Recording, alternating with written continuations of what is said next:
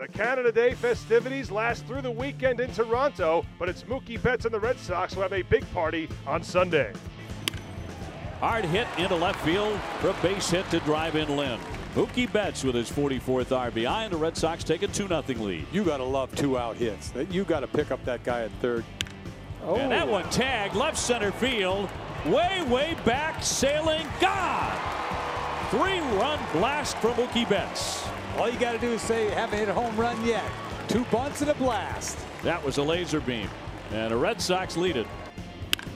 There's another rocket, a bullet down into the corner. And that ball gets out of here. Another home run for Mookie Betts, his second of the day. And if you blinked, you missed it. He hit a seed out of here. How he keeps this ball fair is, uh, you tell me how.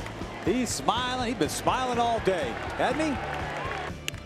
And he lines that one into center field for a base hit. Vazquez scores. Here comes Marrero. The throw is cut, and he has equaled that. Eight RBIs for Mookie Betts. What can't he do? Oh, that's incredible. It really is. It doesn't surprise me, though. From about 47,000. Yes. Popped up to right field. Pedroia out. He wants it and puts it away. The Red Sox roll today to a sweep of the Toronto Blue Jays. 15 to 1. First sweep of the Blue Jays since 2011. Mookie Betts, the star of many stars today. First Red Sox player with eight RBIs as a leadoff man. It ties a major league record for a leadoff hitter.